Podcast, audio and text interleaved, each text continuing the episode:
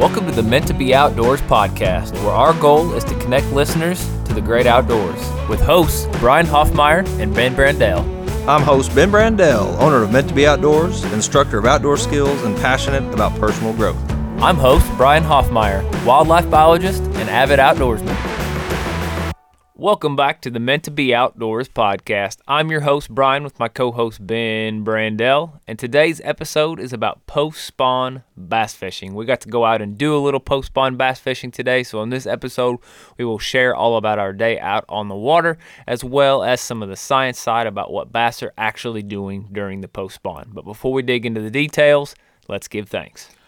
Uh, last Sunday, our church had service outdoors and we got to have a service in what they called the garden. And I'm going to tell you, the weather was perfect, like absolutely perfect. And I just want to give thanks to God um, for the weather, for the creation. To have a time that we got together outside together as a church was amazing. And to have the amazing weather on top of it was even more amazing. And I'm just so thankful. And I, I want to give God the thanks this is getting ridiculous why our thanks are just lining up. Like, I'm telling you guys, we do not talk about what we're giving thanks for before we dive into this. But my thanks today is for the weather we have been having. It yes. has been kind of an interesting spring where it warmed up and then it got really cold again and just weird things well, not, have been going not cold on. like for snow, but no. just cooler than a normal spring. Yeah, and then dry and then rain mm-hmm. and it it has been an unusual spring. Right. The morels mushrooms weren't great. The white bass run wasn't great. Right. The suckers never really ran. Don't even know if they did. Don't even know they had they to. They had to, but it had to be like the, overnight. The bass spawn and transitions have been unpredictable and weird here yeah. where we're at. It it has been so unusual. But the last week, over the weekend until now, I mean, if it has to be like what the weather was like in the Garden of Eden for Adam and Eve. Like 70 degrees, perfect humidity, beautiful sunshine. That and you wake up in the morning and there's still that chill in the air, you know, the high 40s, low 50s. Like it is perfect. It is just so awesome. I guess it's kind of subjective based on right. what people like, but that's just what everybody's been saying. You run into somebody at the store lately and you're like, hey, oh my gosh, just enjoying this picture perfect weather uh, and we've had a good stretch of it. I know that'll end one day soon, but really, really have been enjoying time outdoors with my friends and family, and it has been perfect. It has, you know, and the low humidity I think is key in all this. That you know we are in the 50s, and even when it gets gets up to 70, 75, the humidity is low. It's just not this unforgiving heat. So, so blessed, yeah, so thankful. However, it doesn't exactly add up to great fishing conditions. Not not on the days that we've been going. so we did get to go out yesterday and just based on what people are saying and where we're at in the calendar and wanting to do this episode, we knew that we'd be kind of in that post spawn time of fishing. So, Ben, what exactly, how would you describe what the post spawn is? Well, the post spawn is not the spawn or the pre spawn. It's just that. It's post, it's the after. exactly, yeah, it's, it's, the, the after. after and that's what that's what I want you to give real quick. What is a recap? You know, if you're just not tuning in, we have other podcasts um, really talking about the pre-spawn and the spawn. But real quick, Brian, what what is it? Give us a quick recap. Yeah, so pre-spawn is just that. It, it is pre. It is before the spawn. These fish will slide into areas, kind of come out of their deep winter haunts into areas that are getting close to the areas they like to spawn and then they move up to that real, real shallow, you know, five to less feet of water, depending on your water clarity, and they spawn. It is the breeding season, it's where they reproduce so that the bass populations continue to, to grow and flourish. And then the post spawn is the after, and we are. Uh, kind of in that right now. To be honest, if you were to spend a couple days on the lake, you could probably find a little bit of all three of those going on right now. Yeah, and so to give a bigger I guess, the bigger picture and clarity. You have your winter months that the fish are deep, and then you have the summer months that the fish are deep. And in between those, you have fish that are moving from deep all the way up to shallow. They're making their nest, which is a bed, we call it. So we call it fish beds. They make their nest, they're laying eggs. And then at some point, they go all the way back out to the deep. And in between the deep and the shallow is really kind of this pre spawn, post spawn. And as the angler, we are trying to figure out where are they? What is happening because it is easier to catch these fish when they're shallow and it is kind of some it is easier for some anglers to go out and catch them really really deep because it's a consistent pattern, but what's happening in between and that's what we're going to talk about today because Brian and I went out and we were confused going out and hopefully we had a little clarity by the time we were done. Did we get clarity, Brian? Definitely more clarity. Yeah. Uh, definitely more than when we started. We knew when we left we were going to focus on post spawn fish. It, the spawn has been going on for, geez, a couple months now. So, really knowing that there has to be the large majority of these bass are starting to move out into what you call these post spawn phases. And there really are kind of a few phases of the post spawn too. But that mm-hmm. was our focus getting there. We're going to start looking for some of these post spawn fish. They're not up on the bank anymore. We're not going to sight fish for them. We're not going to see them before we catch them. Uh, started going to some areas in the past that we have seen them uh, kind of I'll say wadded up, but where they kind of school up and, and you can catch two, three, four, five, ten at a time, depending on the time that you're there. And we got late. We got a late start again, taking kids to school, all that stuff.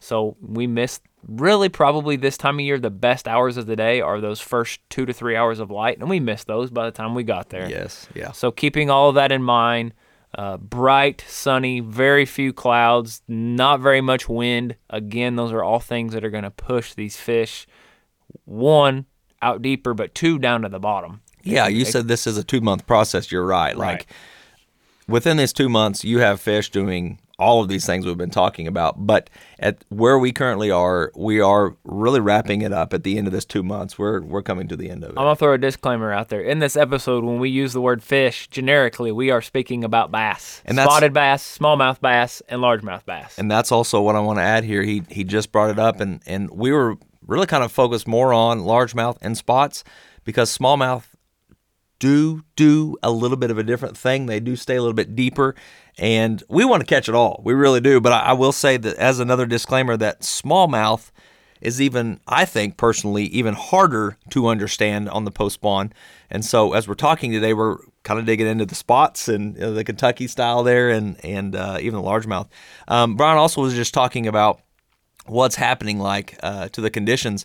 But one thing that we haven't really talked a whole lot about in any episode is really the current. The current of what your lake, your your fishery, are they pulling water? Because certain times of the year in the spring here, when we get rain, a lot of our reservoirs they will pull the water, and that has an impact too. Yeah, it usually can make fishing a lot better when they start pulling current. These post spawn fish are more predictable in where they set up. They're going to get in more congregated groups and they really position themselves to where their head is facing up on that current, where bait is coming to them, and you can p- position your boat or your cast from the bank or wherever you're going to be down from them and cast and come down to them just like the bait would be doing. Um, and it's a really, they just seem to feed a lot more aggressive and they're, they're, they're easier to they're not spread out i guess. They're not as spread out. They congregate better when that in that current. Yeah, because you know when they are pulling current, that current is actually pulling the the food that the fish want to eat. It's actually pulling them out into that deeper water.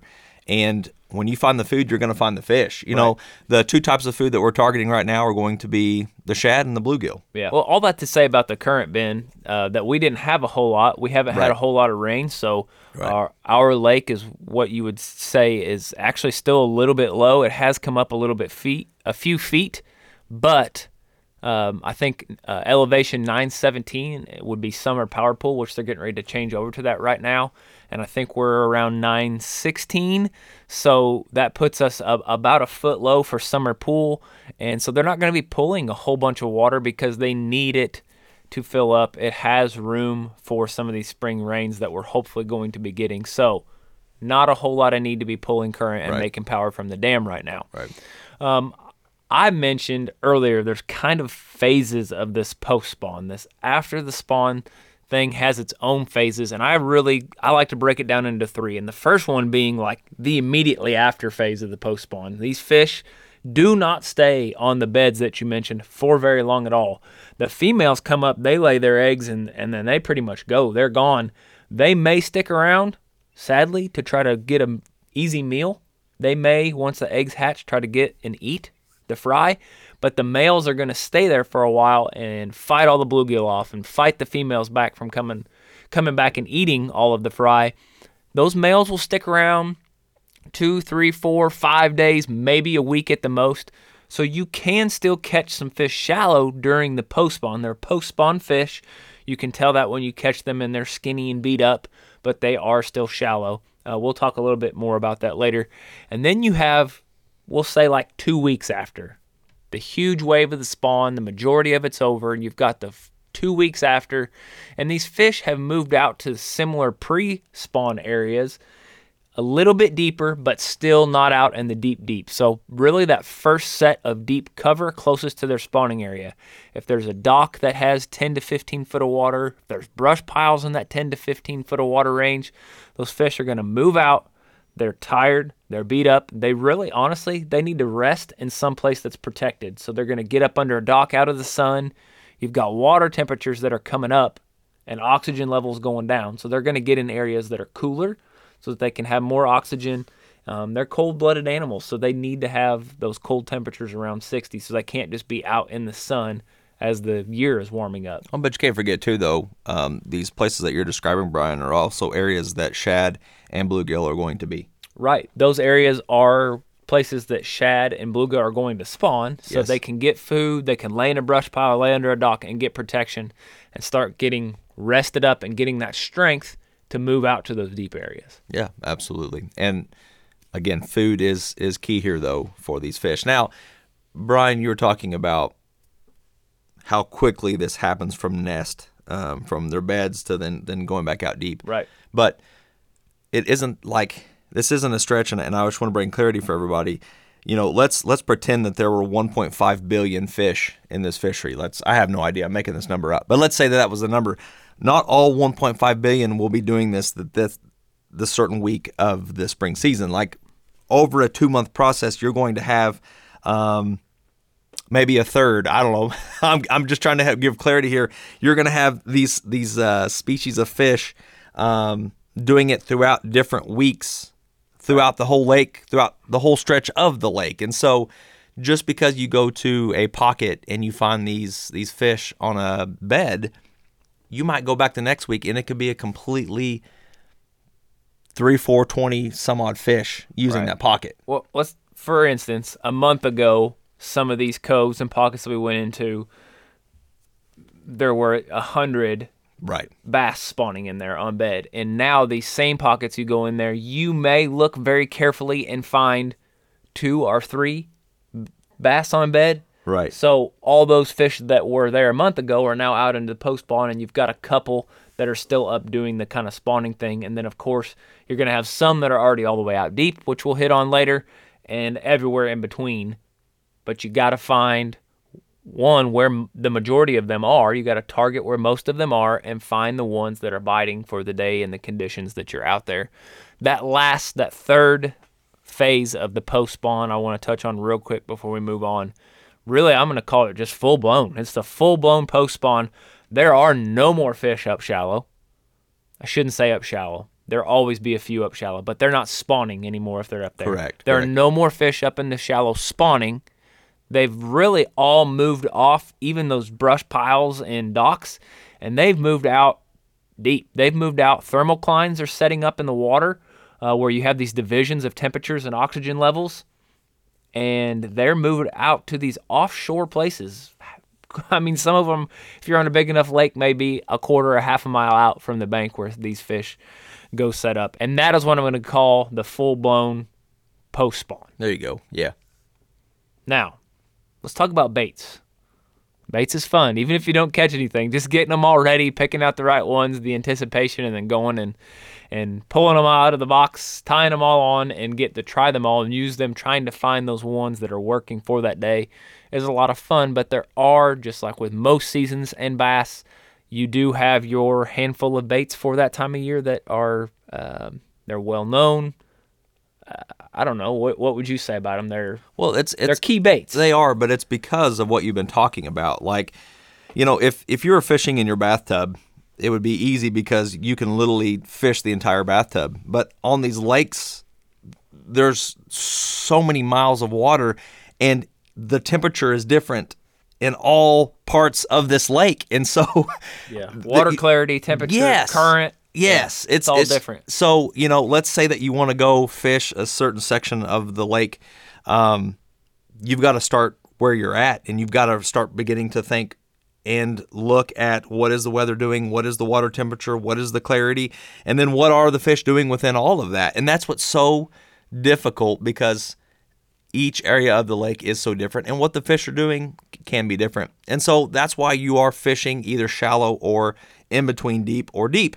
And so the baits that we're getting ready to talk about it really depends on how deep or how shallow you're wanting to fish because you're not going to be able to take one bait and use it for every part of the lake from shallow to deep. That's what makes it so tough. And so, as we describe these, it really depends on the level, the depth of water that you're fishing. Yeah, before before we get into baits, I, I, I think I want to slide up here talking about the shad and, and the bluegill just okay. a little bit more because okay. we're going to be kind of talking about with the baits what we're imitating right. with each of those things. So when the water temperature gets to that 70 degree, that 70 75 degree mark, the shad, which is a it is a bait fish. They're in, in big balls. They start really tiny. They grow really fast up to maybe a pound throughout the year. That is like there are different kinds of shad. You've got gizzards and thread fins, and uh, we've got both in our home lake. But that is one of the main forages of all bass species yeah. and other yeah. fish species too. We're talking about bass today.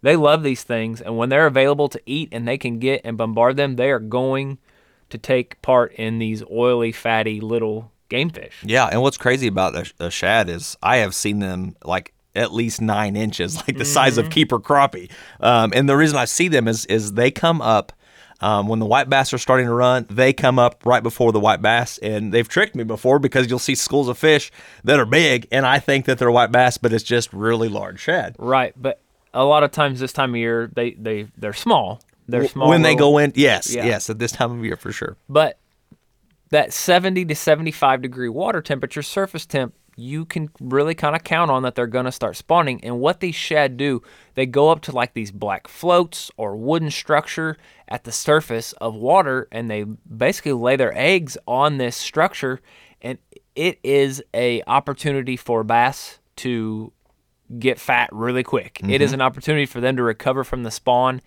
to get right in a hurry. And so when these fish, it always is happening in the morning. The cloudier and cooler, um, overcast conditions, it'll last longer. But usually, that first hour or two in the morning, you'll see little, uh, just little plops in the water, little, basically little tiny fish flipping around these floats, and that's what's going on. They're spawning, and as they're doing it, some of them are dying and trickling down. Bass can mm-hmm. come and pin them up against, literally hit them against the structure, and and it is a great way to catch bass. And so you need to find the shad for the post spawn if you want to find good fishing for the bass. Yeah, you can actually see these these shad dead um, sometimes floating yeah, on the water. See them floating. Um, you know, let's say that you keep a uh, catch a keeper bass and you put it in your live well. A lot of times they'll throw it up and you'll actually be able to see the size of, of bait that you probably want to start using mm-hmm. because you're seeing the size of these live bait that that they're either throwing up or you're finding dead floating on top of the lake. Then you've got the bluegill or sunfish, all those. They spawn a little later than the bass too. Usually, right as the bass are moving to post spawn, the bluegill are coming in to spawn, and they they kind of spawn in similar to the bass. They they make their beds, but more colonial.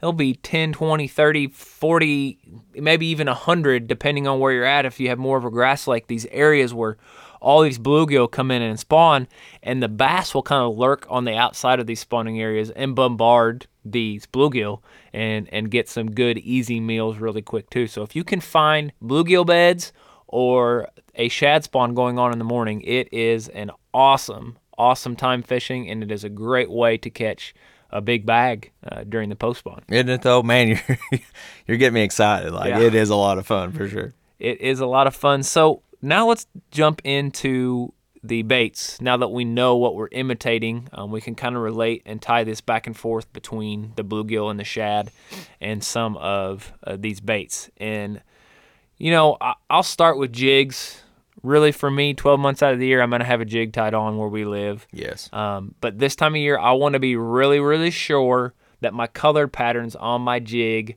are matching a bluegill. Now that's that's if I'm dragging the bottom on, you know, we'll say I put a football jig and I'm dragging out on points, uh, that 10 to 25 foot range. I want to be imitating a bluegill. Now, if it's early morning and the shad spawn's going on, a white swim jig around the docks and trees is really, really awesome too. So you have to keep in mind what you're imitating with that jig. So if I'm going to be swimming it, imitating a shad, I'm going to have white swim jig. If I'm going to be dragging the bottom, I want it to look like a bluegill. Brian, you're you're starting to talk about the layers, the columns in the water. So fishing top water, fishing the middle of the water, and then fishing the bottom. And so my favorite type is to literally throw out and fish the bottom. Just bottom baits. You're talking about a jig, but you can also get into even some other types, some heavier stuff like the shaky head, the worm, um, some of those. But no matter what we're fishing on the bottom, it needs to really mimic. You're saying their bait fish, what they're wanting to eat, a, a bluegill. Right. You and know- then as we move more into the summer, that'll kind of transition into crawfish if Right. you've got a lot of crawfish in your Right. Exactly. Ben, the next bait we want to talk about is one of your favorites. I know you love throwing this, uh, especially night fishing in the summer, but I know you love dragging this around deep, and that's big worms. Yeah. How yeah. big we talking? Well, so big could be from seven because you get in your finesse side. So seven inches all the way up to 10, 11. Um, you know, 10 inches is about what I, I, I, like say, I think I've seen you tie a foot long worm on before. You know, I've I've tried some of those. You know, Brian, I do enjoy throwing a Texas rigged 10 inch worm um, because you can fish it deep, but you can also throw it shallow. I have thrown a large 10 inch worm, you know, in structure and been able to catch some really good keepers as well. Yeah, that's a that's a great great bait for these brush piles. So Right. those first couple weeks when those fish slide out to those 10, 15 foot brush piles, you can throw that big worm in there and drag it through that brush, Texas rigged. It's not going to get stuck a whole lot, and it's just it looks like a big easy meal for these bass, and you can catch not only some uh, some numbers doing that, but you can catch four or five pounders. You can catch some big fish out of those brush piles on that big worm. You know, most of the time when you're getting a bite on a 10 inch worm, it isn't a little dink, it is a keeper. Yeah. and that's awesome. Yeah, it kind of helps kind of helps weed some of that if you're looking for that that one fish you need. It does feel good. You know, another one's going to get talked about a lot this time of year is going to be deep cranking. And for me, when I say deep cranking, again, that's subjective. Uh, I'm going to say anything 15 feet and, and deeper. Ben, you like the DT22. I like the uh, Strike King 5XD, 6XD, 6XDs. They have all the way up to 10XDs now. But really, that 5XD that goes down to 15 feet uh, on 10 pound line, that is going to be what I'm start considering deep cranking. And I like to find those. I love. We've got some some places on our lake that have islands connected to points, and where they connect underneath the water, there'll be these saddles that's 15, 20 feet. I love deep cranking those saddles, and I've caught some really good fish that way. Same with roads, roads that are under the water, no longer roadways, but um, used to be before before that waterway had been flooded. Um, those are areas to find too with with your big crankbaits. Absolutely. Um, drop shots. I know. I think we probably need. We, we we're gonna start breaking down some of these techniques more, and I think drop shot is probably gonna be one of the first ones that we do. Um, one, it just catches so many dang fish, and it is so versatile. And I feel like a lot of people are intimidated by it for some reason, even though it's a, a finesse style fishing.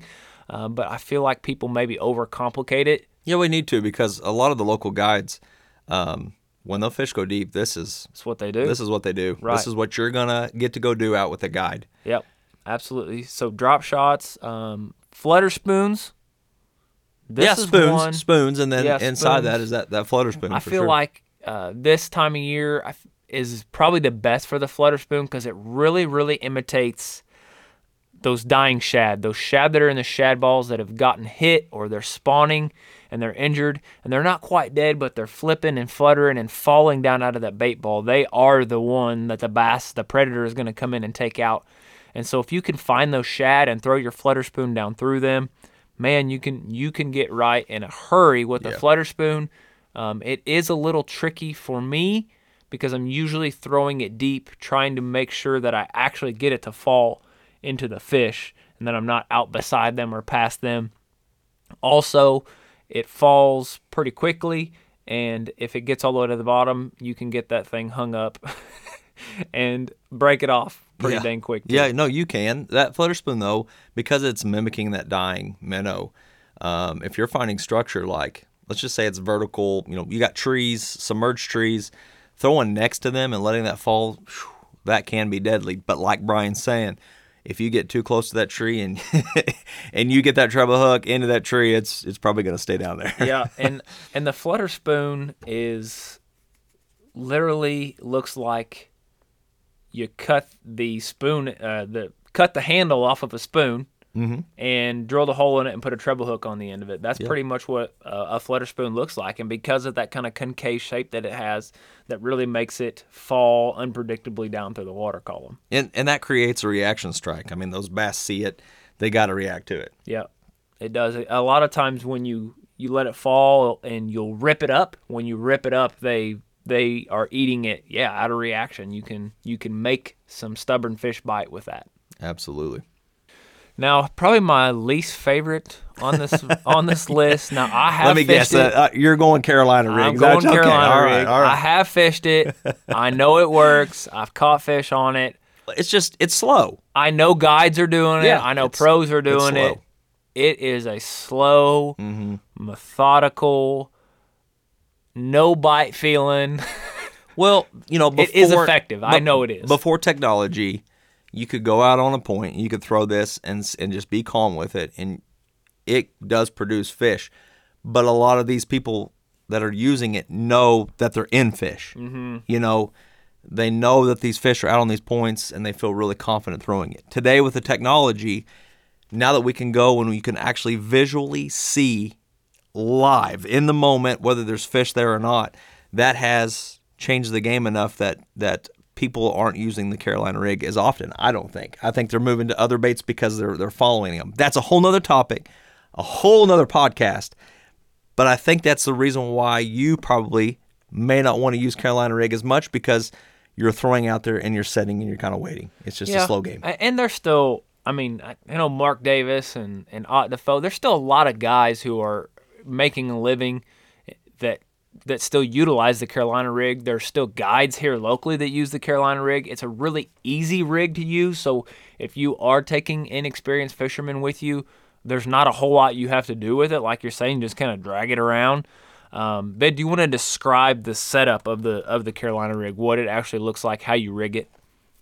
Yeah, you bet, Brian. So, you know, the Carolina rig, it's going to be set up. There are anglers that have like their step by step, like it has to be like this. Basically, you're going to have a sinker that's going to be able to slide and move a little bit, but you're going to have some beads and you're going to have a stopper in there at some point to where your bait is being presented way up off the bottom. Um, especially because as you're pulling that Carolina rig with that slip sinker, you're going to pull that and you're creating all that disturbance on the bottom, that sandy bottom where you're having your soot, the silt that's going to come up, and then right up above that, whether you're using a, a seven inch curly tail worm, a a lizard, you know, a seven inch lizard, um, something that's going to be up off right above that silt as you're dragging along. It's also making noises because you're you're adding in some beads, so you might have the bead above the slip sinker or behind, and you've got that clicking going on, and kind of mimicking maybe like a fish that's feeding down there in that in that bottom, and then having that lizard or that um, or that perhaps blue bluegill colored looking worm coming along behind. Um, really, really hoping to, to make that bass see what's going on to come over to investigate to eventually hit that that bait that is up off the bottom. Right. Now, there is another that's kind of finessey, and they call it the mojo, and it's something that some of the anglers are doing here locally as well. But it's more finessey, where you don't have a lot of the the clicking and popping and, and hitting. It's it's going to present that bait up off the bottom enough, but you don't have all this hardware. It's basically just a set sinker that's maybe about two foot, maybe two and a half feet up the line that's secure, not going to be moving back and forth. And so your Carolina rigs, you're really bringing that bait up, giving the presentation. It's not digging in the ground like you would with a football jig. You know, you were talking about a football jig earlier, really moving on the bottom. You are working the bottom, but the bait itself, that presentation is up, hopefully floating up a little bit. Right. So rigging the Carolina rig, you're going to put your your uh, bullet weight or your sinker weight on your line first. Then you're going to slide a bead on after that. Then you're going to tie a swivel on below that. And then to your swivel, you'll tie your leader line down below that, two or three feet with your hook on the end of your leader. And then you can pick your bait. That's where people, yeah, people use curly tail worms, lizards, uh, French fry is a, a common one. People do creature baits on the end of them. But that is, I'm not to, definitely not to call it power fishing, but um, it is a bigger, heavier presentation, heavier line. You're throwing it on a casting rod. And then this new Mojo rig you're talking about, really you just put a bobber stop above and below a sinker and you can kind of slide that up and down to adjust your leader and you've got a smaller hook and a smaller like Ned rig type bait on the bottom. it's I, I'm gonna say that like when you're talking about Carolina rig, I think that's another another reason why I I hate rigging them. I, it's because what you're describing right there is confusing to a listener that's never even done it before. You know, because there's already pre-rigged kits and all you would need to do is, is tie on a swivel on your main line and then the kit that you bought from Bass Pro Walmart you just clip right in and it's ready to go mm-hmm. but but the question is is what pound test are you clipping into because if you get this thing snagged or hung up or you break it off you've lost quite a bit of cash if you're if you're buying the beads, you're buying the brass weights, you're buying yeah, it's the, like the, seven dollars for one of the pre-rigged kits, plus crazy. the hook, plus the bait. Yes, so you have all this hardware, plus you are throwing quite a bit of weight just to fish with, you mm-hmm. know? So, what rig are you using? Do you have a bait casting rod? Um, wh- what pound test are you setting that all up on? So, all that to say, it is effective. It is effective. You do get bites on it, and there are still people that make a living fishing utilizing the Carolina rig.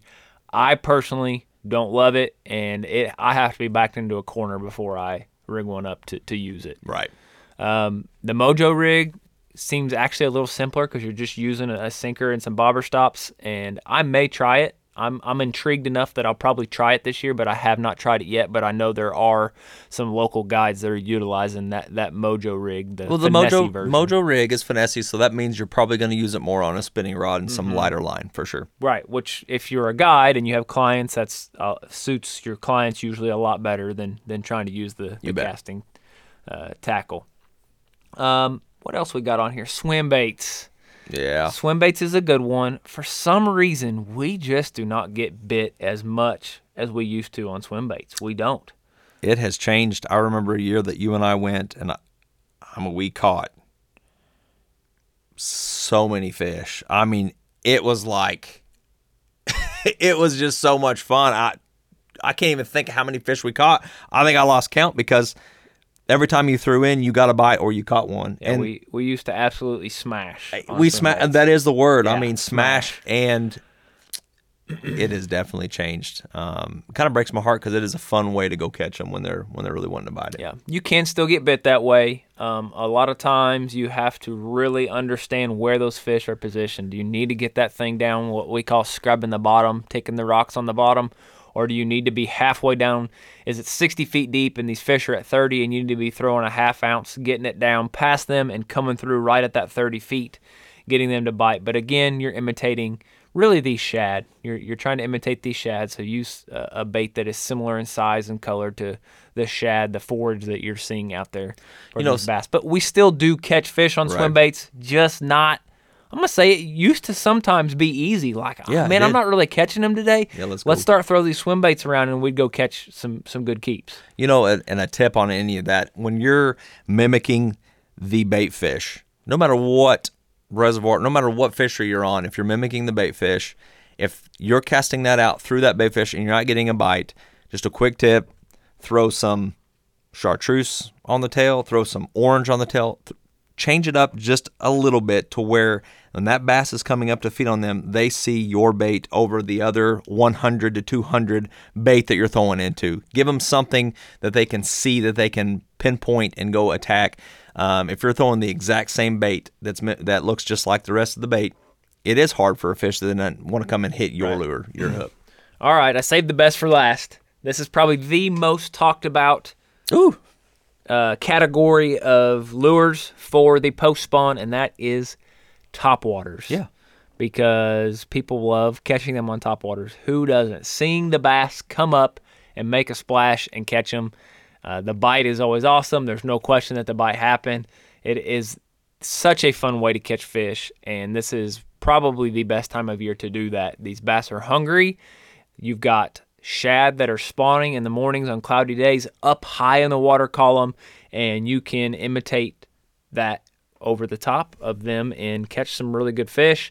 Also, you can still catch some of those shallow fish on top water because those fish that are up there guarding their fry, guarding the babies, they're going to be pretty aggressive. And if you can imitate a bluegill coming across the top into their bed, where those you you can catch, get some huge explosions and catch some fish. Um, top waters that really excel this time of year are going to be your walking baits, traditional Zara spooks. Mm-hmm. Um, mm-hmm. There's so many walking baits out there now, but baits, when I say walking baits, uh, they walk back and forth. The nose is going to swing back and forth as you pop the rod back and forth. You can get rattling ones, ones that don't rattle. You can get them two inches. You can get them ten inches. Uh, yeah, you're making a zigzag. You yeah. know, it's going left, right, left, and zigzagging back and forth in the water. And you can see that take place naturally with these bayfish when a when a uh, injured or a bass is is chasing after that bait fish, you'll see them like zig back and forth, back and forth, back and forth, and you know, it's it's a beautiful thing to recreate. But that topwater action is different than other topwater action like Brian's favorite go-to topwater.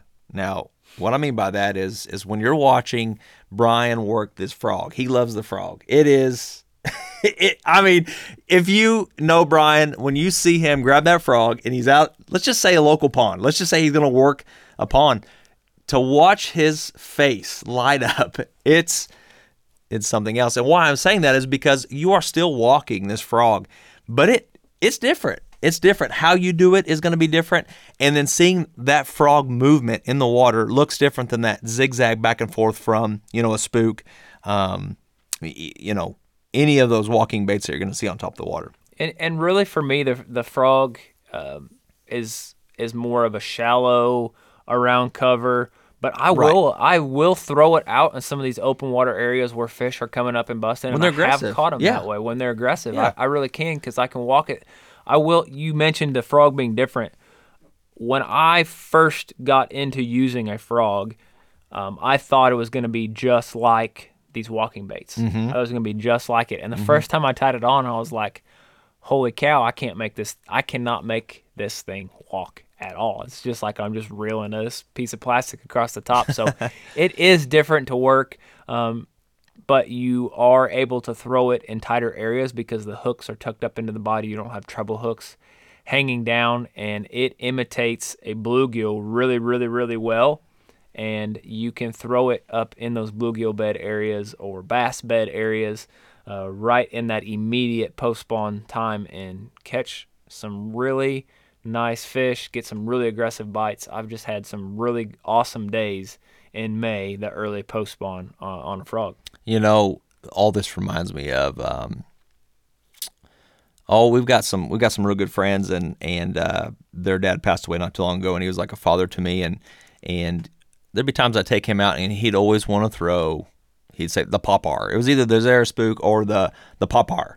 Got to throw this Pop-R and and I'd watch him throw, you know, but it was just this this slow retrieve of just really slapping water, like the bait slapping water and it's it's throwing water. Yeah, it's got a cup mouth, and every it's, time you pop it, it is splashing, spitting water out in front of it. Yep, and you know what's so cool is you actually have a frog, Brian, that does both. You can you can make that water with that cupped face frogs and a splash of water, or you've learned how you can still walk it back and forth, and and you can make really do both, whatever yeah. you want to do. And and if you can find a bait that does multiple things like that, that's the way to go. I think. Yeah, absolutely. And, and the popper, I'm glad you brought that up. This is the time of year to throw that popper. This is the time of year to throw it. Um, if if you're out there early in the morning and you want to go down a bank and throw that thing and work it out to 10, 12 feet of water depth around docks, and this is an awesome time of year if you want to throw that traditional popper. Yes, it is, and, I, and I've seen it work. It is it is another one of those that are successful this time of year. It absolutely is one that I've gotten into in more recent years, um, and has gotten. It's always been popular around here locally. Uh, when we were kids, there was a bait called the redfin. Yeah. And it was a wake bait. And what a wake bait is is it's it I guess it is It's- a top water. It's jointed. It's jointed mm-hmm. and well, they're not all jointed now, but they they have well, a okay, let's let's talk about this because when we were kids, there wasn't too many of these, and they worked. They were really really good. But fast forward to today, they have definitely uh, the bait companies have definitely They made 'em better. improved. Yes, it made them a lot better. You know, Yeah. uh, Brian was actually fishing uh, one from like he had bought last year, and I still have the original, the Right. redfin, and we were both throwing them out and just seeing the action, seeing how they come back. It's different. It's, It it's definitely better. well, and those red fins I always felt like none of them track straight. You have to you have, to, tweak tweak, them a little bit. Uh-huh, yeah, but that's like any like when we're talking about deep diving crankbaits. You know, uh, you do have to you have to make sure they're running correctly. You know, today with technology, today with with how well we've we've come with the types of plastics and and maybe even the the O rings that they're putting on them. You don't have to tweak these baits as much, but any bait that you use, you want to make sure that it is working how it's designed to work, and you may have to tweak on it, work on it to to make it the most effective. Yeah. Um, so they don't have to be tweaked as much, and they're, for me, that gives me more confidence in them. So I do like using those this time of year because it it basically goes right underneath the surface. I mean, it's not on top like a walking bait, but it's like I'm gonna say an inch, maybe two inches, right underneath the surface, and it looks when you reel it in. It has a bill on it, like a kind of like a crankbait. It looks like when you see a minnow or a shad flee, and you can see the ripples on top of the water. Mm-hmm.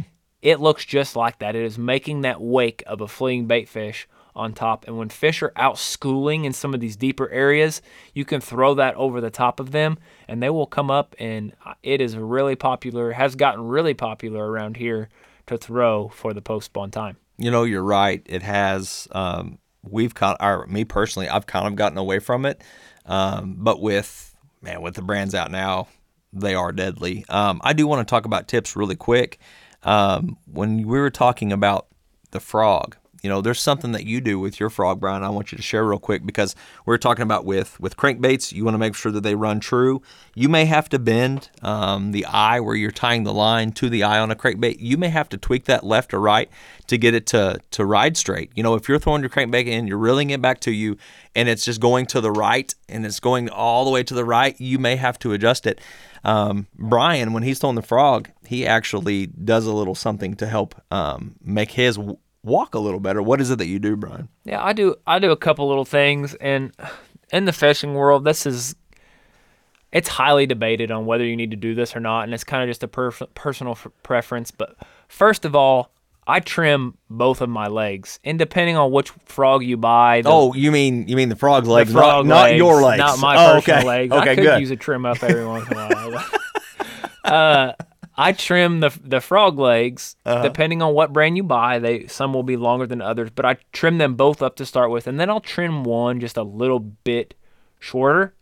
And a lot of people say, "Oh, well, it makes them walk easier to do that." And starting out, that is why I did it was to walk. But now, honestly, take it out of the box, cut the legs off. It doesn't matter. Once you get used to it, you can walk it.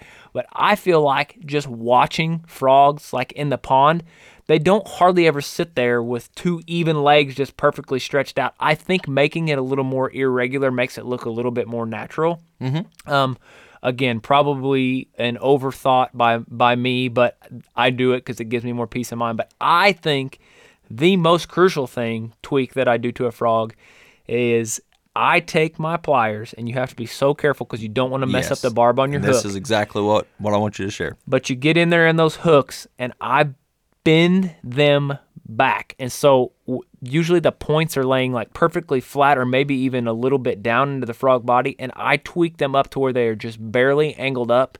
And I really feel like that helps my hookup ratio. I feel like most of the time when a bass bites my frog, I catch it. Mm-hmm. I mean, when they really come up, I catch it. I don't lose that I just don't lose that many fish on a frog, and that is one of the things that people talk about on hollow body frogs is how many fish they lose, and I don't lose very many. Right, and that's good. That's that is a good tip because when you're throwing a frog out there and you get that bite, when you set the hook, I'm not saying that that fish won't come back up and hit it again, but it's probably rare. I Right. mean, when when that fish comes up to react and its mouth's coming out of the water, and you don't catch it, I don't know if you're going to be able to again. Now I know there are some anglers out there that say, you know what, if you throw it up, if you got an aggressive fish, they're going to come do it. Well, then perfect.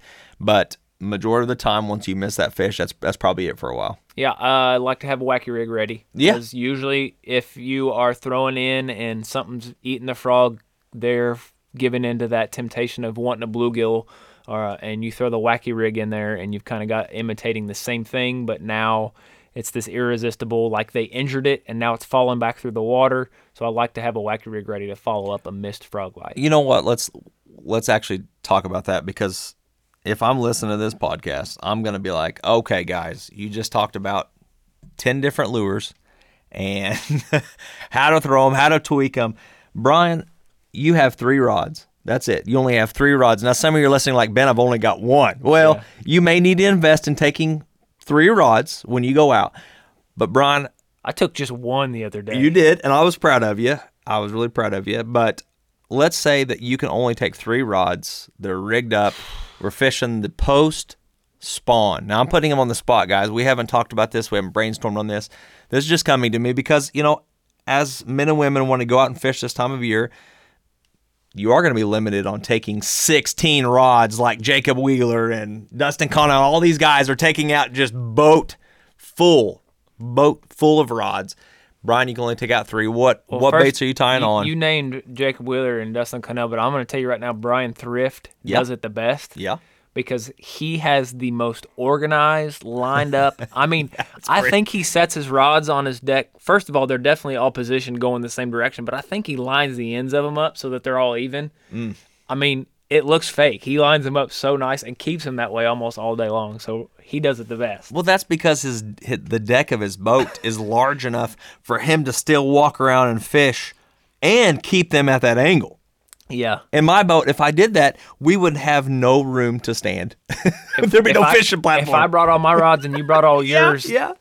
we'd have to stack them up on cross. We'd have to fish in the back of the boat just so that our rods had a place Yeah, in the front. There would. That's true. If, if I could take three, and and what I mean by taking three rods, I'm saying you're only going to use three baits. I understand that you are going to have rods and reels and certain lines set up for these these baits. Let's not go that deep, okay? Because when we start talking about baits in the future and we start talking about, let's say, uh, drop shot, we are going to go through and talk about what rods and reels and line that we like to use for that. So, for this question, you can only take three baits for the post spawn, something that you have rigged up right there. I understand that at a moment's notice, you could take one of those off and tie a new bait on. But for right now, you can only take three baits. What are you taking? gosh, that is pretty tough. Mm-hmm. I am gonna take my jig rod. The jig. I'm Okay. gonna take my top water, and then I'm gonna take a spinning rod, and I'm gonna put on a. I'll put on a drop shot. Okay, so I get where you're going. With you've talked about the rods again, but I want to narrow it down for the listener of, of three baits. Okay. So right now you're fishing drop shot. Yep. Okay, but for top water, what top water are you using? Are you using a frog? Are you using a spook? Are you using a popper? What are you tying on? Am I going for the? Are they schooling out on the run out, or am I going shallow for some of these? You're you're fishing deep because you've got a drop shot tied on. So you're you're planning on fishing in deeper water than uh, more than shallow. Okay. Uh, I'm gonna go. I'm gonna go with my uh, spook. Top water. Okay, so you've got drop shot, Yep. you've got your top water, and what's your third bait I'm that gonna you're go with a jig. you're tying on the jig? Yep. Okay. Are you using a finesse jig or are you using a big football jig? What are you what are you tying on? I'm gonna go with a finesse jig.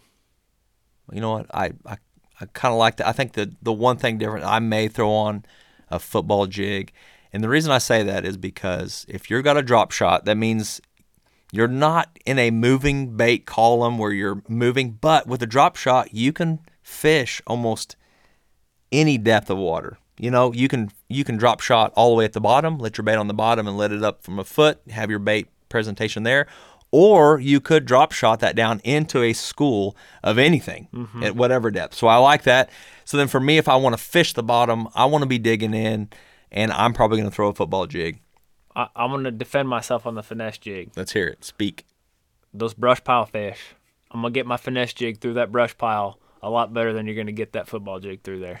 Probably so, but if we're talking about knowing what we're going through because we have the technology, then I'm probably going to watch my bait fall with the new technology that I have. However, I currently don't have that in my boat, so Right. it's a dream for one Right. day. Yeah. But anyway, definitely gotta have top water. Gonna have something that I can get suspended fish, and then I'm gonna have something that I can target those fish that are tucked down on the bottom on those sunny, calm days. You know, that's really good, Brian. I'm glad you shared that. And for those that are wanting to go out and, and fish in a kayak, maybe you just have a little john boat, you're wanting to go out. Um, you know, you found an area of the lake that that has a boat ramp, maybe an RV, a camp, you know, camping spot, and you want to go put in. The post spawn is still something that you can do even when you're going down and fishing from the bank or even going off, you know, maybe 20, 30, maybe 40 feet from the bank, but your campsite's not too far away this is still something you can do and you can take those three baits and still have success I'll say this: if I was going to go stand on the bank and bank fish right now, um, and that's tough. Usually, when I'm bank fishing, I have, I'll just have two rods, maybe one that I can lay down as I'm walking, or one I can stick in a backpack, and then one I can fish with in the moment. I'm gonna have a shaky head worm and a topwater bait. That's what I'm gonna fish with from the bank if I'm bank fishing. yeah and i'll give you a tip if you're going to go out and do that then buy plenty of shaky heads um, you will yeah, you're, unless you want to go swim out and get them, you will say, break a lot off. You will, you will get hung up a lot, and you'll end up having to break, especially if you're wanting to stay dry and not get wet. Um, you will break them, and so be ready to retie and and uh, cast out again. well, let's kind of bring this all together, Ben, with talking about our day and how it went um, to kind of show what we put into action, all the stuff that, that we're talking about here. You know, we were fishing Hollow Reservoir, like we've talked about before. Uh, Table Rock Lake. Table Rock Lake. We're definitely going and, and trying to really fish that post spawn. We knew that we could probably go still find some fish, maybe on on beds. Speaking of go, you know where we should have went? Where should we? went? A different lake. should have went to Bull Shoals or something. You know what? I'm talking about the end of our trip first. we we actually talked to a local guide. So Um, yeah, at the boat ramp, we pulled the boat out. Yep. Getting the boat uh, ready to get back on the highway, and uh, local guide was there as well, and you went Yep. over and talked to him. I went over to talk to him because I wanted to see. I just, I just wanted his first reaction of, of what's really happening on this lake. And before I share with you our whole trip, you know, he said that this is probably the toughest spring that he's ever had. Yes, he is a local who's lived here his whole life, and he toured on the Elite Series for 20 years. Yeah, I mean, let's Yeah. share who is it? Who yeah, is it? Brian Snowden. Brian Snowden. We we I went up to him and I I just first I wanted to look at his boat. That's what I said. I actually walked up and I said, "Hey, I just want to see this beauty." And he goes, "Well, I know you're not talking about me, you know." And I was like, "Oh, good one, you know." But I wanted to check out his boat. He's got a beautiful rigged boat. Um, so I got a little sneak peek of that real quick. But then I, I wanted to know how has it been going for him? What has what's his season been like? And and he said tough. That this has been one of the. He actually said this is the toughest spring that he's ever seen um, on this waterway, and and that actually made me feel good because you know I am not uh, an angler that I'm not the best angler. I'm not. You, Um, you've never fished on the Elite Series. I have never fished on the Elite Se- Series. However, I do feel that I could hold my own um, most of the time. If, if I got to fish as much as a lot of these local guides, I feel like I could hold my own um, for the most part. And I'll say I, I feel like I'm a top 10 angler. I feel like I can make top 10. But this spring has been weird and has been difficult. And I wanted some reassurance, and I got it from from a guy that does it almost every day. And so um, he says it's tough. It was tough for us, and so let's talk about that. Um, how did we do and what what we did? So we started off late, like Brian's talking about. We didn't get the early early start, and so because of that, we're probably three hours behind in regards to daylight. Mm-hmm. Um, we pretty much missed the top water bite. Right. We didn't get to fish that. And if you're out, if you're going to get a guide on Table Rock and you're going to go this time of year, they're going to start early, and that's the first thing that they're going to start doing is top water because that is the best bite. Yeah. And honestly, you could probably start that about 5:30 a- 5:30 a.m. right now. Right. 5:30 a.m. We've we have daylight from 5:30 to almost nine o'clock right now, so over 15 hours. Um, when I get up in the morning at 5:30, I can see across my my whole property. It- Yeah. it is it is that light. Yeah. Um, so you could really start fishing topwater that early in the morning. Yes, and so we missed it. However, we still felt like we'd go catch them. So, um, We knew, yeah, we knew we were going to be out deeper. so we actually started um, an area that we put in. Um, you know, it's it's got some deep water. I mean, uh, once we put in, you can find water all the way from 155 feet deep, um, all the way up to yeah, some some some su- super shallow water with some creeks running in. So we decided to, to find our island. There's an island that's that's close by. It's got um, it's The got channel, some the channel comes up against it. That's why we really like it. So the bait like to position around yeah, this it's got island, some the big bluff. and it's right outside of a spawning pocket. So it's got a big bluff right there. And then that bluff actually, I'm trying to describe it here. The island that we have, it is connected to that bluff. Um, and so Underwater. underwater, you're going to be able to fish, you know, about six feet. And then it all, all comes all the way out to that island. And then you have your bluff that's super, super deep. So, Mm-hmm. Brian, what did we do after we found that island? Where did we start and what did we So, do? well, as soon as we got there and started fishing, you could see bait being chased and bass coming up after this bait, but it would come up one, two at a time, and then they'd go back down. And it was bright and sunny. And a lot of times, when you know you're going to have a good topwater bite or a good uh, swim bait bite, some kind of moving bait through these balls of shad, these fish will stay up for not a long time, but maybe 30 seconds to two minutes. They'll stay up and they'll be a little feeding frenzy. And that they were not doing that. They'd come up, make one quick splash, and they'd go back down. So much so that it was kind of hard to pinpoint where they really were. And they were moving all over the place. They weren't positioned or really set up on anything. It was just kind of uh, uh, frantic. They were just kind of everywhere. But we tried because you know you're in fish, so let's try to catch them. So we tried the top water. I, I tried the wake bait. You tried the walking bait. We tried the swim baits. I tried the drop shot. We tried in six feet of water. We tried all the way out to 45 feet of water. Graphing fish really the whole way. Yep. Found some brush piles throughout there that had fish on them And rock piles. and rock piles that Uh-huh. had some fish on them, and just couldn't couldn't get them to bite. And then, as we worked around this island, the gar really moved in, and these gar were rolling everywhere. Yeah. With the bait fish come the gar. The gar like to feed on them too. Um, the one thing I did end up catching off of the island as we fished around it in 28 foot of water, I caught a goggle eye yeah. a big goggle eye, Big like one.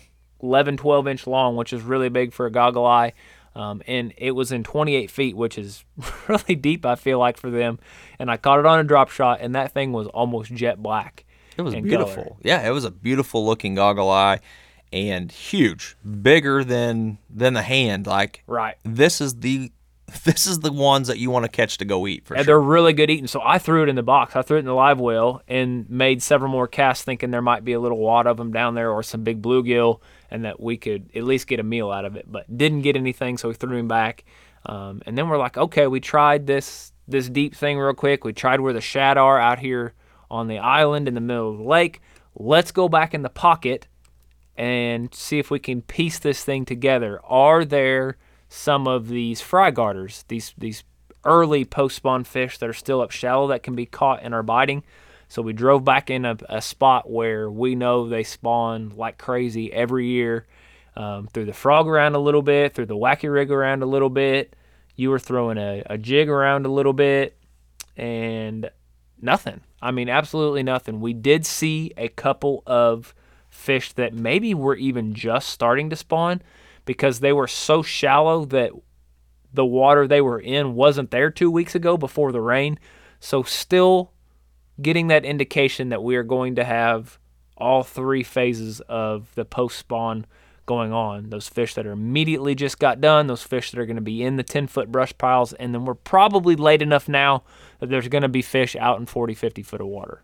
You know, and actually, this time of day, um, the current they weren't pulling. None, no current. Yeah, I mean it was just minimal. I think when I looked, um, you know, the the evening before, let's say they were pulling um, at 7 p.m. They were pulling around 199, and so what they were pulling while we were there was like 50. Yeah. And so it's just just not enough to really have uh, to pull all those bait out, and bait were everywhere. I mean, when you when you turn the trolling motor on, sometimes the trolling motor would cause them to jump because we're going through them. Sometimes just the action of Brian or my bait coming through would make these these bait. So bait was everywhere. So it isn't like you could just key in on one bait ball or or two bait balls because there was just that much.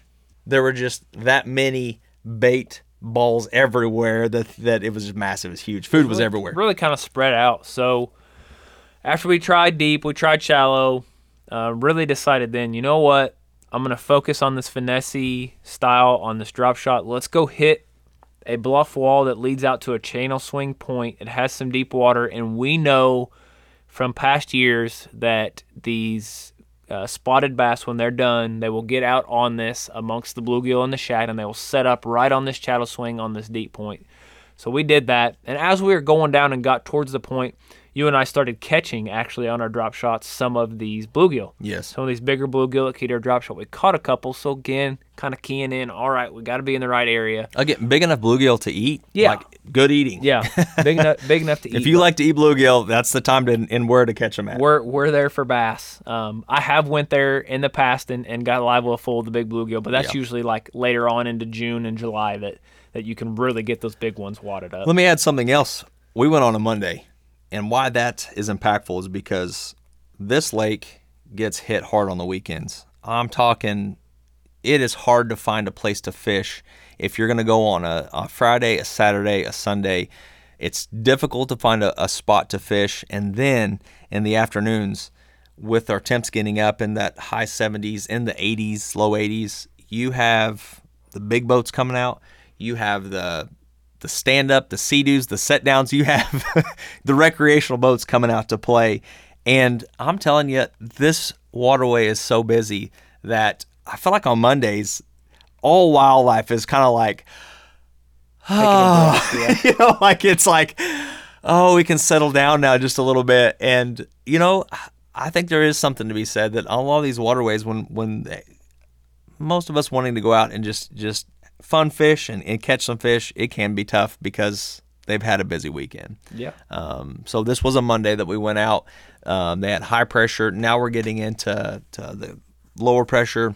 And we're trying to figure. So we went finesse because some of these fish are sore mouth. Some of these fish are a little more um, scared. Yeah, and so I picked up. You know, I think I failed earlier to really describe what the drop shot is. Somebody who's listening that may not know or has heard of it but isn't quite familiar. Um, and it is going to be on a spinning rod with light line. Um, I actually use six pound test and a small, tiny little one aught hook, a tiny bait. Um, I use oh, what are those like three inch long little. The the one I had on yesterday was a little three inch long Yeah, uh, yeah. uh, and a power bait MaxScent minnow, and then below your hook you have a foot to 18 inches of line, and on the bottom of that you have a little pencil weight. And so when you drop that down, it's very very small. The worm kind of floats by itself. The weight is away from it. You can suspend it at any. You can take it all the way down to the bottom, hang it right off the bottom, or you can suspend it um, at any depth and just leave it kind of hang there if that's where you think the fish are and they can come bite it. But it's very, very. Um, there's you don't do a whole lot with it. You don't really cast it around and crank. You just kind of drop it over the side of the boat where you think the fish are. Um, You know, we we do need to do a podcast on it because um, I got the opportunity to to fish with a guy that that that's that's all he did. That's all he did. And he taught me a lot, and, and I'd love to talk more about it. I, I do want to share here to give you clarity. Like, you think about all these names of these baits we're talking about wake bait, um, topwater bait. Like, they get their names because that's what it is, that's what you're doing. And so, with a drop shot, you know, thankfully today, or not thankfully, everybody's looking to make money. They want to make that dollar. So now you can actually go buy weights specifically for this. But used to, you would take split shot. So this is a weight um, that you smash on your line, and they would put that at the bottom um, of the line instead of way up. And so, for those of you that have, have used live bait before, you've probably used a split shot weight and you've smashed it on that line. And that's what you used to use. And so, you would put your hook uh, as high up as you want on your line, and then below that hook, you would put a weight and you would smash a split shot ring um, uh, weight onto that. Yeah. And so thankfully today, now they make weights that you can that you can use, um, so that if you do get hung up, it comes off pretty easy. Yeah, they, the, these weights for drop shot fishing that they make, you don't even have to tie them on. They actually clip onto your line Mm-hmm. They or kind of clip right pinch your line so Right. that they break off and you don't break all of your leader line off. Right. But anyway, on this point, we were able to find some fish out around that 20 foot of depth area. When he says finding fish, we're seeing them on our Electronics. electronics. Correct. So we're seeing them. Unfortunately, we got a little busy as we found the fish. We had phone calls coming in. we did. we had about- work. had phone calls coming in work. about one business and email requests coming in about another business. So we Yeah. were trying to do all of this at the same time. We finally found some fish that we thought were catchable. Um, That's in a, it's a good problem to have, though. Not gonna- it's a good yeah. problem to have. I'm thankful. in the midst of all this, uh, I did. I got a bite and on, on my drop shot, and I caught a two pound spotted bass. And yeah, really thankful thankful for that, and to kind of figure out. All right, we're in an area that has some fish. This fish is in 20 foot of water. Very clearly, we're in this post spawn time. We're Right. we're at the end of May. You're catching fish in 20 feet. It is post spawn. Things are starting to come together a little bit. We drug around there a little bit. Then right next to this point, as you go into the cove just a little bit, there is a dock. But the dock comes out very. It's actually part of a camp, and it comes out a long way because it's a big dock to like 25 feet of water at the end of it, and there's brush piles off both corners. So we went and used our electronics to look at these brush piles, and you could see all the fish around the brush piles. And I'm Yes. like, I just caught one right over there. These brush piles are in the same depth, and there's fish on them. So we dropped our little crickets down in there multiple times, and we got nothing. Yeah. they were in there, but we Yeah. couldn't get them to bite. No, and they were they were. let's just say that uh, if we didn't know what the bass looked like on our screen, we'd have thought it was probably another species, and and that's something that I do want you to know. You know, this time of year, let's it's it's almost June, so in the southern parts, if you're listening, if you're in the southern parts of the United States, you're definitely in 100% post spawn. If you're up north in the United States, you're probably just starting the, yeah. the spawn. I mean, you're in spawn. And so listening to this though, know that when the post spawn comes in your area, these are the things that you're you're looking for and that you're trying to do. Um, you know, with post spawn, you're gonna have anglers like let's say that you're you're watching the the major league fishing right now and, and you're gonna hear a lot of these anglers be like, I am seeing fish so deep. And if they hadn't have caught any fish out of that, they would have probably thought it was perch or bluegill, another species of fish that are schooled up. But you're you're you're listening and you're seeing these anglers that are fishing so deep, but they are catching bass, and they're actually surprised when they're pulling it up and seeing that it's bass.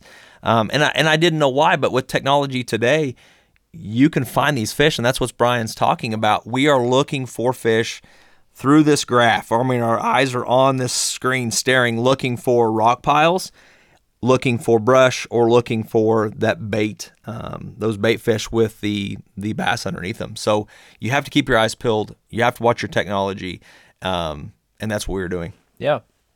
Um, so we moved off those brush piles because the fish weren't biting. But again, we're doing some other work, and we wanted to idle out over this channel swing off of this point as we were leaving instead of just hopping up on a plane and getting out of there, so that we could graph. And still, we're still trying to put it all together. What what are these fish doing? What stage are we in? And as you go out off of this point out into the channel, it drops off to uh, well over 100 feet.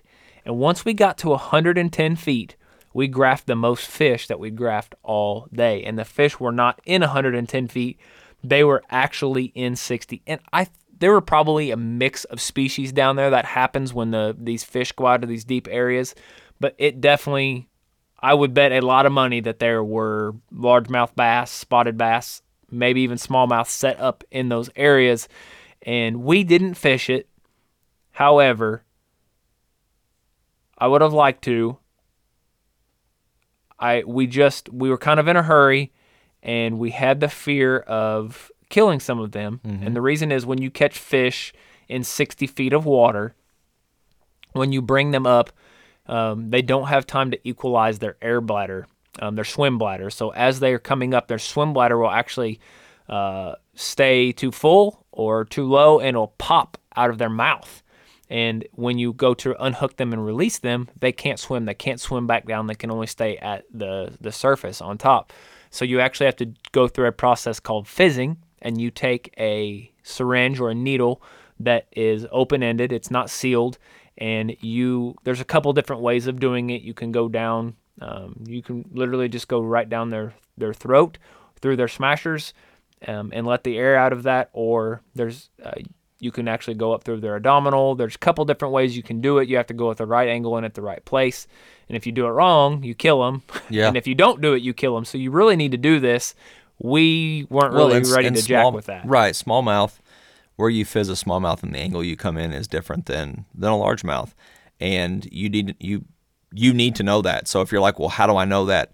Google it, look it up. You can find images that are going to show you, and make for sure that when you're doing it in real life, you follow that to a T. Because if you do it wrong, you can puncture the wrong thing, and and yeah, they're alive in the moment, but when you let them go, they they'll go off, they'll go die. Right. And so uh, the two things really that the, here's the hardest part when you're talking that deep. You're talking 110 feet, but you're finding these these fish in 60.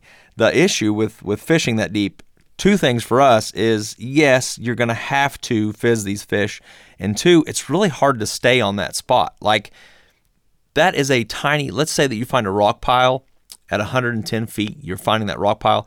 It is so hard hard to keep your boat positioned right there to fish on that rock pile. It's just that tough.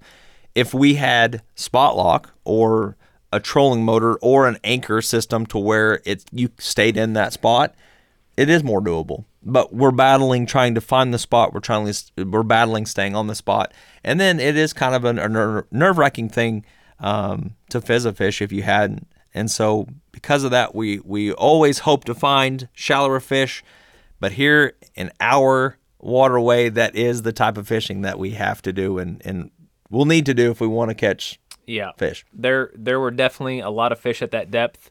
Talking to uh, the pro at the boat ramp, he said the same thing. Yeah, we found them suspended like 55 to 65 over 150 feet, and you still had to really work to catch them. And you know, if we were guiding, then yeah, we we're gonna go through the process. If we think that's the only way to catch a good number of fish, we're gonna make sure our clients are catching them.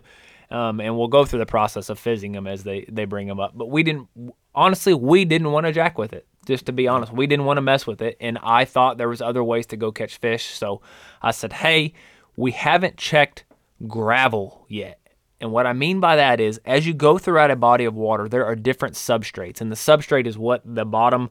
Uh, if you're talking about a fish tank, when you're buying substrates, when you put it in, you may have the pink, colorful rainbow rocks, bigger size chunk rocks. The lake's the same way. You have different gravel, you have big chunks, you have boulders. We hadn't tried any gravel yet, and I always know that during the post spawn, I catch a lot of fish off of gravel. So let's go check some of these gravel runouts, these points that run out shallow really far into the lake. And when they start to drop off, these fish, for some reason, really like those drop offs. Let's go check a few of those. We went and graphed a new one that we've never fished before. Again, saw a bunch of fish on it, but they were like in 55 feet of water. I said, hey, let's run back towards the boat ramp. There's some up there. I've been catching fish off of it since I was eight years old. I'm pretty sure I can get us on them. Let's do it. So we went there and pretty pretty immediately um, started graphing more fish. However, again, it was off to the side of it where the water really started to get deep. It was not right up on top of it. Even in the 30 feet, we really had to drop off below that 30, get into the 40s before we saw fish. Yeah, I think for, you know, let's say that you, let's say that somebody wants to to go do this. You know, if you don't have a bass boat, you can still do this in a kayak. You can do this in a um, a flat bottom boat. Um, even if you wanted to try and do this, you could do this in, in some sort of inflatable. Let's say you just want to float out. Because what you're going to do is you're going to find a campground. You're going to find somewhere that's got a boat ramp. And before you go there, look at some maps. You can get online and find maps that's got contour um, lines that are going to let you know how deep. And you can you can figure out. That's what Brian and I were doing. We're in areas where we would look up at the bank and you would find you know the tree that's out in the water and look to your behind you and you'd find the dock and then where the, the really the dock and the tree kind of come together was was really that area that we were trying to to keep our boat visually and we did and we were able to to find some fish and, and catch some fish by doing that this is something that you can do too but you will have to to do your homework. You'll have to get on and look at some topo maps and, and try to figure out that that depth that you're looking for before you even go if you don't have technology. And and it's doable. Guys have done it, gals have done it way way before any electronics. Yeah. Um, but there is an art to it. So so you have to do some homework before you go, but it is doable. Yeah, and it's it, called triangulating. yeah, exactly. Yeah. And it's it's fun when when you're able to to triangulate. Uh, it gives you empowerment. It it gives you confidence. It's it's fun to be able to go do. So you need to go try it if you haven't. Well, we could see fish on the graph, kind of sliding off the edge of this point once we got in, and then this is actually where we caught our, our biggest fish of the day. Again on the drop shot, it was a, a two pound nine ounce spot this time uh, for our lake. That's a good sized spotted bass, in 45 feet of water. It's really deep, and it was on the bottom. My bait was on the bottom in 45 feet, and I caught this fish. Um, it probably looks weird to some people. Uh, we're like, I mean, we're out in the middle of the lake. I mean, people were driving between the bank and us. We were far enough out. They shouldn't have been doing that, but they were. Well, it's just disrespectful. Yeah. It's not illegal or breaking any rules. It's just disrespectful. Right. You know. And I am gonna go out and say that some people may just not know that. They may just They prob- may not. probably didn't know better. didn't know better do ignorance is bliss, I Right. guess. Uh, but anyway, caught that nice bass. Um, it was still difficult. We were graphing so many fish down there. Just caught one, kept dropping back down to them, drifting over the top of them, trying from different angles. Had a couple more short strike strike bites, but with this drop shot, like they will come up and nip and hit it, and that doesn't mean they really have it. Like really until until your line starts swimming off or goes tight, then you know they've got it. And it's you don't really love fishing that way, Ben, because it isn't a big thump thump bite or and then you're just reeling them up on this spinning reel from straight down. So I know you don't love it, but it is an effective way to get It bites is. when things are tough. And even though we had found the fish and just caught one, we didn't really fire them up and couldn't couldn't get another one to hook up there. It is a vertical technique. Mm-hmm. It is you're literally dropping it down next to the boat. You're it's it's a drop. Now, I get that you can fish it other ways today and there are anglers that are and they do well, but the original technique is to vertically fish it. You're dropping it down. And that's why I don't find it as fun because I love to cast. I love to flip that well, my favorite would be the jig. I'd love to flip and, and try to find like an area um, in some brush or by some rocks. I want to flip that bait up in there and I want it to fall down next to it and I want to feel the thump. I want, I want it to almost rip my rod out of my hands because it hits it so hard. Like that's I want that, you know. And so when you're out finesse fishing and you're drop shotting, sometimes it's I, I call it like a cricket fart. Like if a if a cricket farted and you felt it on your line, that that's kind of what I, I feel like it feels like. And there's an art to it, and it is a way to catch fish, especially for tournaments. But I there are other methods that I I prefer. So But while we were right after we caught the fish, yeah. we had the person driving between us and the bank. Here come this, I mean, decked out to the nines kayak. yeah, Nicer trolling motor and has graph. spot lock. Like I mean, this this he had thousands in this thing. Yeah. Rods everywhere. Yeah. He comes by, just a genuine, nice local fella. Yeah. How you doing, fellas? You he's a, he he's said, a "You ca- construction worker. Yeah, construction worker had the day off. He's out fishing. He said, "You catching them all the way out here?" We said, "Well, yeah." And he's like, "Well, I've had a pretty good day. I caught, I think he said eight keepers." And he said, "I'm just throwing a shaky head up shallow, dragging it out to about eight, ten feet." He said, "You ought to go try it back in those pockets." And we're like, "You know what? We got 45 minutes left. Let's go do that real quick." Ben was about done with the 45 foot stuff, so Yeah. we just jumped up, ran right into the corner. There was a pocket caught fish before, and uh, started fishing. And we actually were seeing some fish. We did. Yeah, we saw fish. Um, you know that shaky head.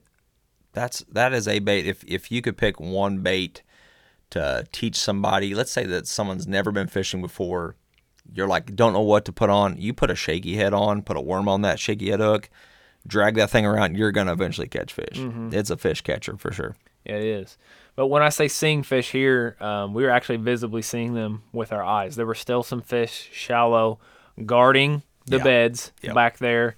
Um, So as- you so we can see that the the summer pattern is close, but the the post spawn is still here. We even still have some fish possibly on spawn, um, or it's just that local fish that that hasn't went deep or isn't going to go deep. Right. But we are seeing fish visually now, sight fishing with with your eyes. And matter of fact, Brian tied on the finessiest of finesses. Was it a 16th ounce? a 16th ounce 16th ounce Ned head. So So, mushroom jig head. a little tiny weighted hook. He puts on the smallest little craw that you can get. it's so tiny. And you threw that thing. Actually, you saw a bass come out aggressively after some bait. Mm-hmm. And you flipped that thing in there. Matter of fact, this thing is so light that you had a hard time casting it. I did have a hard time casting it. When yeah. he flipped that thing in there, that bass wanted it yeah. and I smashed it. Um, but you were sight fishing. You watched it. You watched it go down and watched Right. it happen. Yeah, and so yeah, got another nice keeper again. Another another spotted bass, um, but another like two and a half pound fish. Um, so caught some nice fish, but no no big ones. Um, and we slid back to the back of this pocket and saw some smaller, um, I'll call them buck bass on bed guarding the fry. Didn't really mess with them. And then we saw a better one, but it was underneath. I mean, this fish was like in a foot of water, but it was so bright and sunny, and it had tucked its bed up underneath this bush that was hanging out like 10 feet from the bank and was touching the water. And so there were you couldn't even cast in there. You could not even skip a wacky rig worm in there where it was. it was too tough to really cast in, and and this fish wasn't um, set up and hooked. I mean, as in it was moving so much that that it really Right. wasn't a, an easy catchable fish. You know, so we definitely knew it was time to to move on. And, and by this point in the day, we were really wrapping it up. We we were we had. Um, well, daddy duty to Yeah. to take care of, so we knew it was about time to go. Go pick Um, up the kids. But it was an awesome way to really finish out, being able to see some bass, knowing that. Well, it kind of helped us to, to really share the story with you today, knowing that there are still some fish shallow, kind of helping us to, to know where the season's at still. Yeah, you still know? a few fish foul, shallow, but then you've got uh, the mass number of fish out there in 60 feet of water, over 100 feet of water. I think the thing that Brian and I started noticing is, is Brian caught spots. You were catching a bunch of spots, but we didn't catch any largemouth and we didn't catch any smallmouth. Right. And so if we'd have keyed in to those fish that were out deeper, I imagine we would have started to, to catch more largemouth and some smallmouth. Yeah. So what we what we're assuming is that most of the largemouth are completely done spawning. They're really probably uh, a lot of them are even out of the that middle post spawn stage, out of the brush piles, and really moving out to these deep areas where the water is cool, the oxygen levels are high, and the bait is plenty. And so next time we go out, we will have to focus on that. And, and I hope that this podcast episode gives you an understanding of what the post spawn is and some ideas of how you can target those fish. Some of you listening may just be saying, that sounds too hard or that doesn't sound fun. I'm like you, Ben. I like to see the fish. I like to see the structure and flip it. And if I can't go catch fish that way, then I just assume not go fish.